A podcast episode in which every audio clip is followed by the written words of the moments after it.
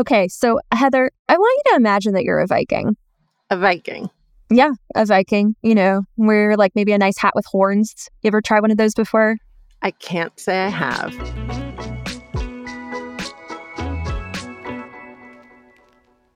Support for today's show comes from Deloitte. Here's the story of innovation told in five words try, explore, connect, pivot, transform. See what happened there? As soon as connect entered the story, innovation became achievable. That's why Deloitte works with clients and tech alliances to bring together the people, ideas, and technologies to overcome, solve, and of course, transform.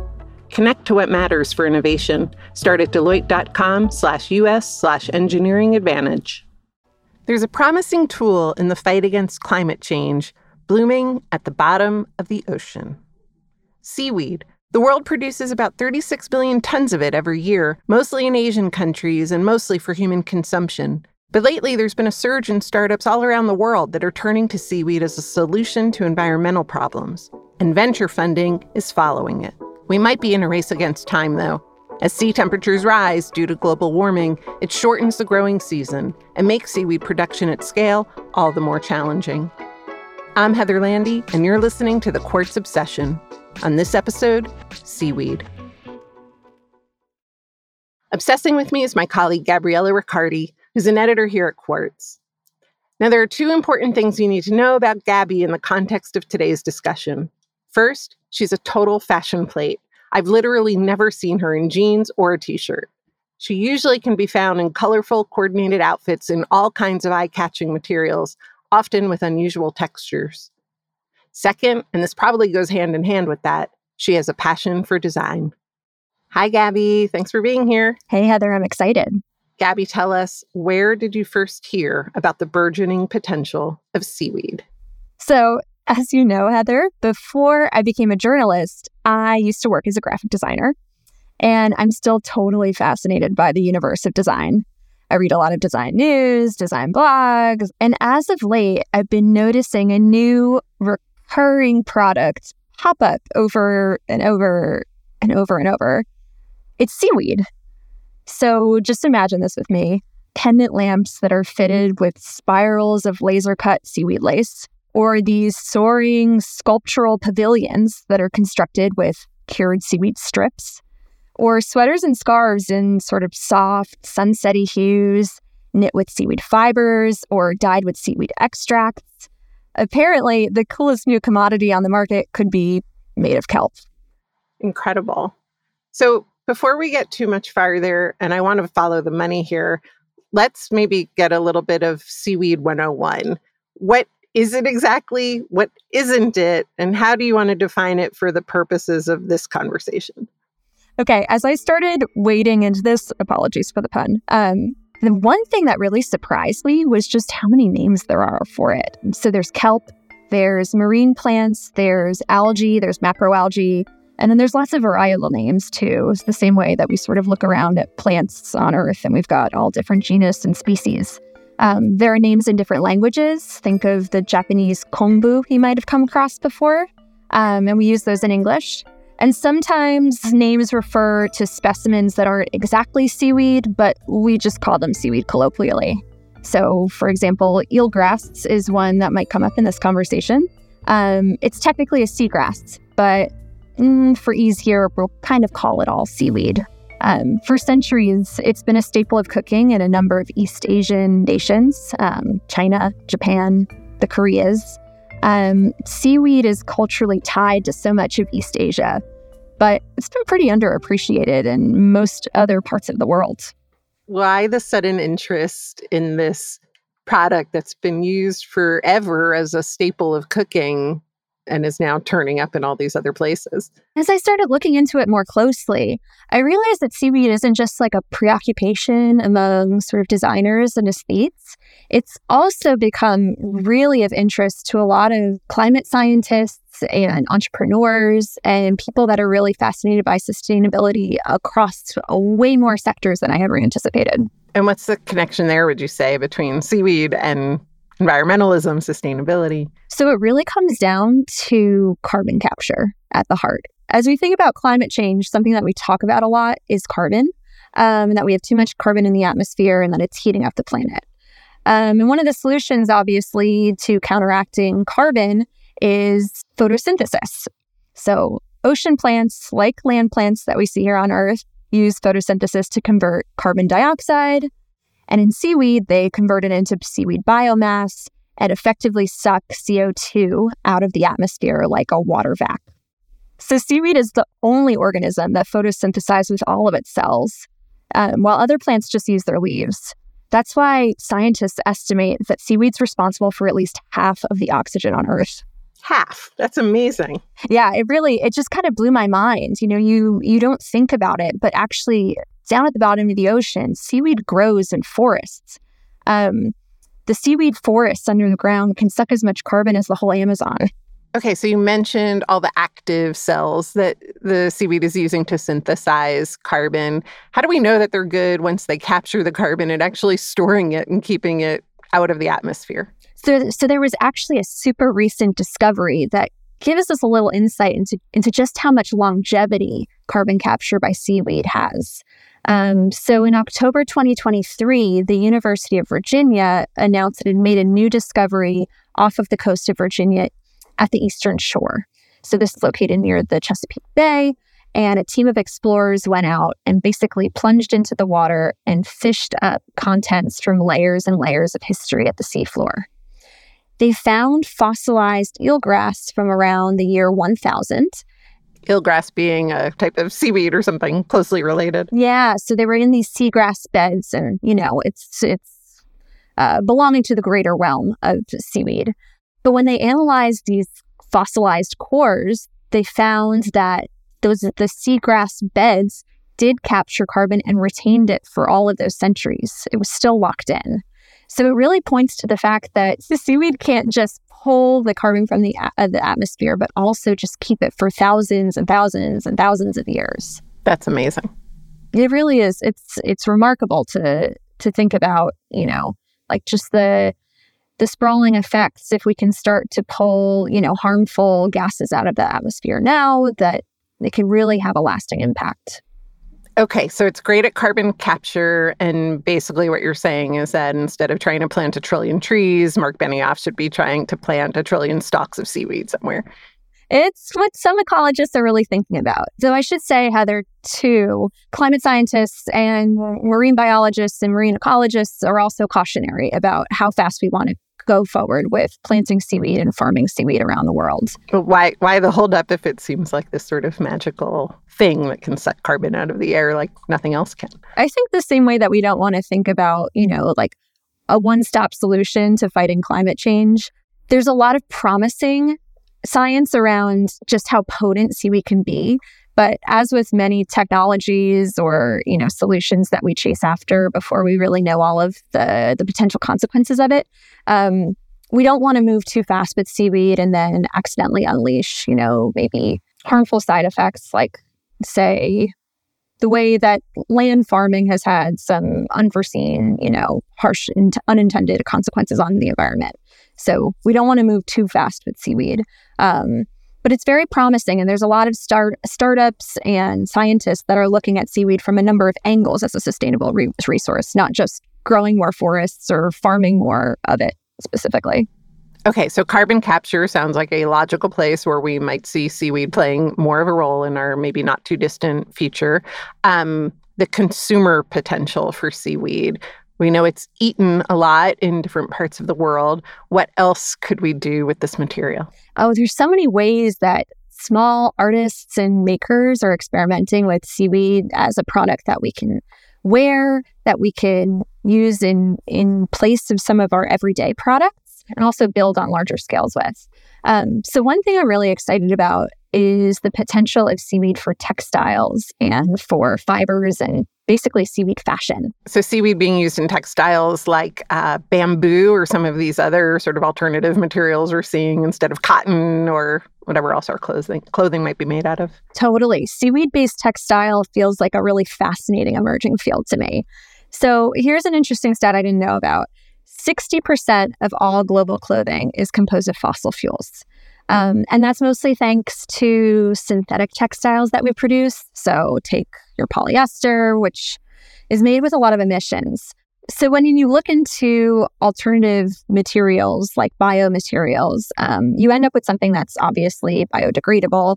It's organic. It's much gentler on the environment. Something else that I really love about seaweed in particular is that it's a regenerative resource. And that means that when you take it, you know, harvest it from the land or from the bottom of the sea, it can naturally regrow to its full size after, you know, whatever portion of it's been removed. And then beyond the materials itself, how else are you seeing seaweed used in fashion in particular? Yeah. So let's start at like the very base level of fibers that go into clothing. Um, and that's going to be made, you know, that's going to be turned into fabrics. Um, it can also be turned into yarns. Um, and then later it can also be turned into dyes. So, in the world of seaweed fibers, there's one really interesting player. It's called Seacell. And that's sea like the ocean, cell like the building blocks of life, not, you know, like selling an item. So, Seacell harvests seaweed every four years from these fjords in Iceland, and it creates a kelp based fiber. And so, if you take a look at the current composition of it, it's about 19% seaweed right now.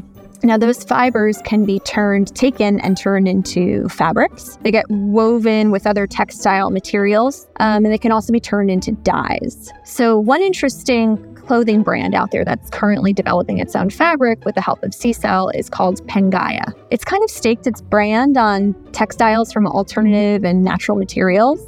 Um, so it'll take Seacell pulps, which are like a wood pulp or eucalyptus pulp, and it'll take the sea the seaweed based powders and it makes its own blend of a textile which it's called sea fiber so when you're blending seaweed with other fibers um, like organic cotton and you can create fabrics. And then you, those turn into sweaters or you know t-shirts. Um, and they look just like a you know 100% cotton t-shirt. It's really fascinating. They look really soft. They look really breathable. They're water resistant all that kind of stuff. What's interesting is that nothing is 100% seaweed based when we're talking textiles and fabrics. So it still needs to be mixed with other materials right now. That's exactly it. The science of it is really fascinating. It's because algae grows in a different structure than, mm-hmm. say, like a cotton fiber. And while we obviously have centuries behind us of knowing how to weave fibers from cotton and turn that into fabric, we just don't have that history with seaweed. So it's super in development. With Pangaia right now, they're doing a blend with organic cotton fibers and these seaweed fibers. The goal is to slowly phase out the organic cotton until we can get 100% seaweed into the fabric. But it's just not there yet. It's a work in progress. It sounds like the whole sort of infrastructure around the creation of the material would have to change in order to accommodate the different structure of seaweed. That's exactly it. It's the same story with textile dyes that are derived from seaweed. So, fabric dyes are actually believed to be some of the highest pollutants in the fashion industry. You know, you take a look at something black and it's often dyed from petroleum, which, you know, is oil based and really not what we want to be putting more of into the earth. Or, or onto our bodies. No, no, not onto our bodies either. So, there are small shops out there that are turning algae into powder um, and then being able to extract dyes from it. One of them is called Living Ink. That's a pretty major player out there. Like I said before, Seacell making these fibers, they are also involved in the fabric dyeing game. There's also another interesting one out there called Zephyr.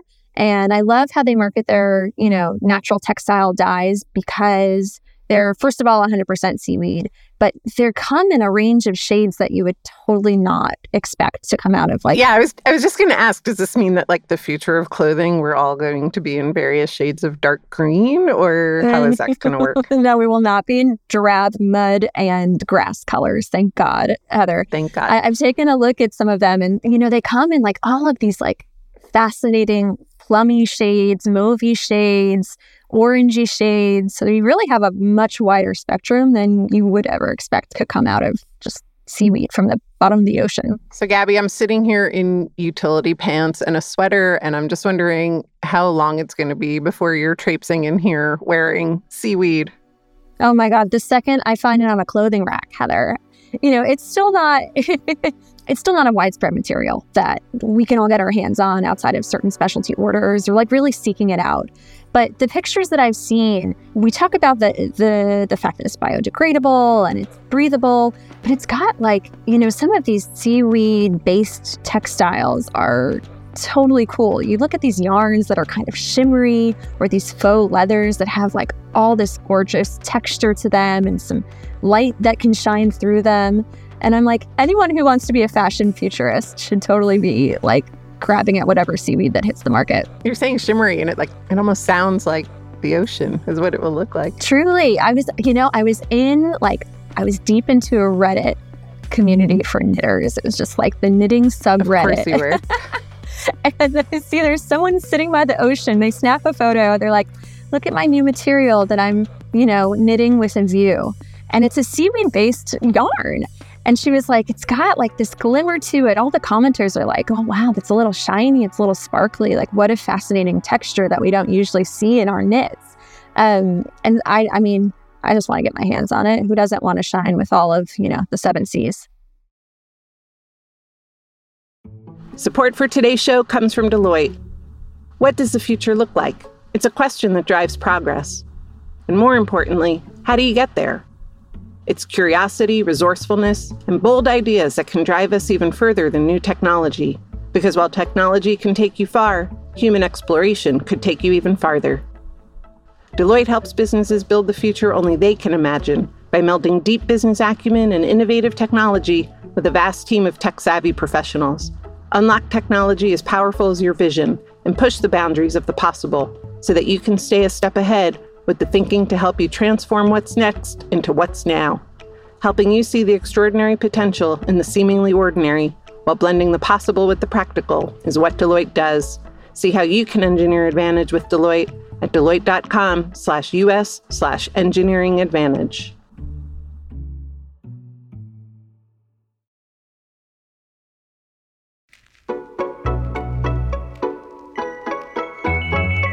It, seems to me that like sort of frontier industries like this attract usually pretty interesting characters. Are there any like really interesting people that you have found that are trying to work with this material and make it more of a force in modern manufacturing? Yeah, absolutely. So there's one that I really love. Um, it's a, a small design studio that's also got scientists and architects baked into it. It's called the Department of Seaweed. Um, so it's led by a Finland based designer and researcher named Julia Lohmann. Um, and she's been making giant kelp based structures for more than a decade now. She kind of started more small and experimental. Um, and I love the story of how she got into it. She talks about how she was compelled to experiment with seaweed as a product when she first came across an edible type called kombu in a Japanese fish market. She called it gorgeous, like veneer or wood. It was laid out in these long strips in sort of a market stall. She's since experimented with how to stretch it and treat it so that seaweed could eventually replace leather or also paper or plastic. One initial design that she came out with years ago were these intricate lampshades that sort of hang from chandelier la- lamps. And they've got these spirals, they're laser cut, They've got like these beautiful tendril like hangings um, from the ceiling. One of her more recent, larger scale builds um, is a pavilion made of seaweed. It was actually brought to Davos in 2020. It was made of these sort of elegant, curved and sloping shapes. They were bound with rattan and panels of semi translucent seaweed. So the space was brought to Davos for leaders to sort of sit in and contemplate, you know, where they were making consequential decisions for the world, and maybe remember the environment while they were there. Um, depending on the time of day, if you were sitting in here, the light that trickles in can be cast in hues of amber and orange and ochre. The effect was this soothing space that you could spend a lot of time in, contemplate, um, and maybe consider the natural world that we should be conserving. You may also encounter seaweed in a more integrated way in how you live because it's being tested as potential insulation or building materials in construction, like for homes. And that, as I understand it, is not actually the newest application that we've ever seen of seaweed. Yeah, that's actually true. Okay, so Heather, I, I want to get a little first person with this. So I want you to imagine that you're a Viking living on the now Danish island of Læsø. Heather isn't super a Viking name, so maybe we'll call you Helga. So Heather slash Helga, you live on this island in the North Sea and you have some property aspirations. So you get together with your community and you're going to build you a home. You put up the four walls, one by one by one. And when it comes time to lay the roof, you turn to a nearby natural resource. It's eelgrass, which is a type of seagrass. And it works surprisingly great. It's warm, it's waterproof, it's fireproof, it resists rot. But what you don't know as you're thatching that roof, Heather slash Helga, is that one day, thousands and thousands and thousands of years ahead of you, people are going to revive that practice. So, thousands of years later, this is making a resurgence. How so? Yeah. So, some designers are looking at traditional Viking practices from this island to create building insulation. Um, one prominent one, her name is Kathryn Larsen. She studied how these residents on Læsø adopted the thatching roof practice using eelgrass. Um, so, the practice was solidified by 16th century women and actually, 32 historic houses remain on the island today. And their roofs are made of the eelgrass, which are put together through this knitting technique. So Larson has been studying this, and she's actually pioneered um, eelgrass as a sustainable construction material. Once you put it together, the eelgrass can constitute wall panels or maybe roofing panels. So it's strong. It's strong and it lasts. So these houses from, you know, the the Viking times. They've been maintained, and so those roofs last anywhere from 200 to 400 years, and hopefully hers will last even longer. Um, she says it's fireproof, it's rot resistant, it's carbon negative, and it even becomes waterproof after about a year. Interesting that you bring up Scandinavia, and I'm guessing with the design connection that, and correct me if I'm wrong, that a lot of the the new ways that you're seeing seaweed getting used is perhaps from that region of the world? There's quite a few. They're actually also spread all over Europe. Um, there's a really fascinating company based out of the UK, which is pioneering seaweed based material designed to replace plastic packaging. Um, it's called Notpla. And so their seaweed material is like this thin, almost like a saran wrap substitute in some ways. One of the more fascinating recent uses of their product um, was debuted at the London Marathon in 2019. In 2018, the London Marathon used over 919,000 plastic bottles, and it's all single use plastic. So it was a huge pollutant. Um, but in 2019, the plan that they enacted was to replace about 200,000 of those bottles with edible seaweed pods. So as runners are running through all of their miles or kilometers, if you're in the UK, Instead of being passed bottles, they got handed one of these pods. It looks like a little square package, um, just like a little airtight plastic pod. It was totally edible and it was filled with sports drink.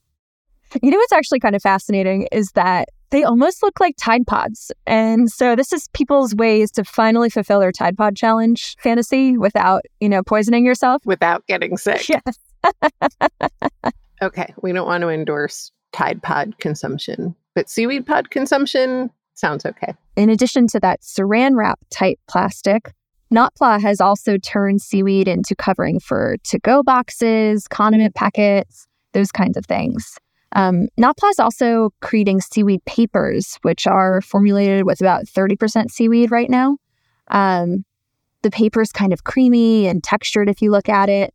And so it could be used for not just, you know, writing a letter to someone, but can be for product packaging, wine labels, envelopes. And something interesting there is when you turn to a marine product like seaweed um, to create a paper, it alleviates pressure off of forests for, you know, paper manufacturing. So is this going to be like niche, novel uh, materials like mushroom leather that we did a whole episode of this podcast on in a previous season. Um, do you think it will actually go somewhere and have actual take up, or will this remain some sort of novelty item? I think that's a really fascinating question. Um, it's most certainly early stages. And like I said before, there's no big, you know, In the world of fashion, for example, there's no big house that's undertaking this right now. It's all very small shop stuff, small developers, small designers. There are big house investors. Um, for example, I read somewhere that H&M is invested in one of these, financially supporting the research that goes into this more sustainable um, production and more more sustainable materials. So, Gabby, you now know more about seaweed than anyone else I know. What is your big takeaway about it? You know, without getting too deep into like all of the the potential for seaweed farming as being the next great forest that will save the planet. Um, you know, I've learned that there's there's no one natural resource that's going to be a magic bullet for all of our the havoc we've waged to create a climate crisis. But looking at all of the ways that people are focusing on one potential resource and spinning off a thousand solutions with it, it really is a story of ingenuity. When we apply our efforts in one direction, how many different solutions and how many different innovations we can sort of like fabricate out of it. And I think that's the kind of ingenuity that we want to apply to like attacking climate crisis writ large. Um, just think if we apply that same kind of exploratory curiosity to other resources that we can, you know, use to replace some of the the more harmful products that we have in our everyday lives, the ways that we can reinvent, you know, how we consume. Think about them as choices that are gentler to the earth that we all live on. So finding this like remarkable material, but then applying several layers of human ingenuity on top of that. Absolutely. Very cool. Gabby, Helga, and I thank you for being with us today. It's been a real treat. I think we should sail away. Oh, I'm sorry. it's been a real treat, Heather Helga. Gabriella Riccardi is a deputy editor at Quartz. This episode was produced and edited by Chad Shonai and engineered by Juan Palacios, with additional support from Quartz executive editor Susan Howson and video head Garth Bardsley. Our theme music is by Taka Yasuzawa and Alex Sugiura. If you like what you heard, please subscribe on Apple Podcasts, Spotify, Amazon Music, or wherever you're listening. Tell your friends about us. Know someone who's interested in cleaning up the atmosphere and their fashion game? Send them this episode. Then head to qz.com slash obsession to sign up for Quartz's weekly obsession email and browse hundreds of interesting backstories. I'm Heather Landy. Thanks for listening.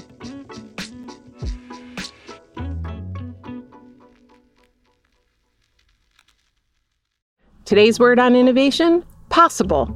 It's the daily mantra of Deloitte teams and clients who turn complexity and challenge into opportunity and growth impossibly often. Read their stories at deloitte.com slash us slash client stories. Bulwark is a weird word. Am I even saying it right? Why can't I even a promising bulwark?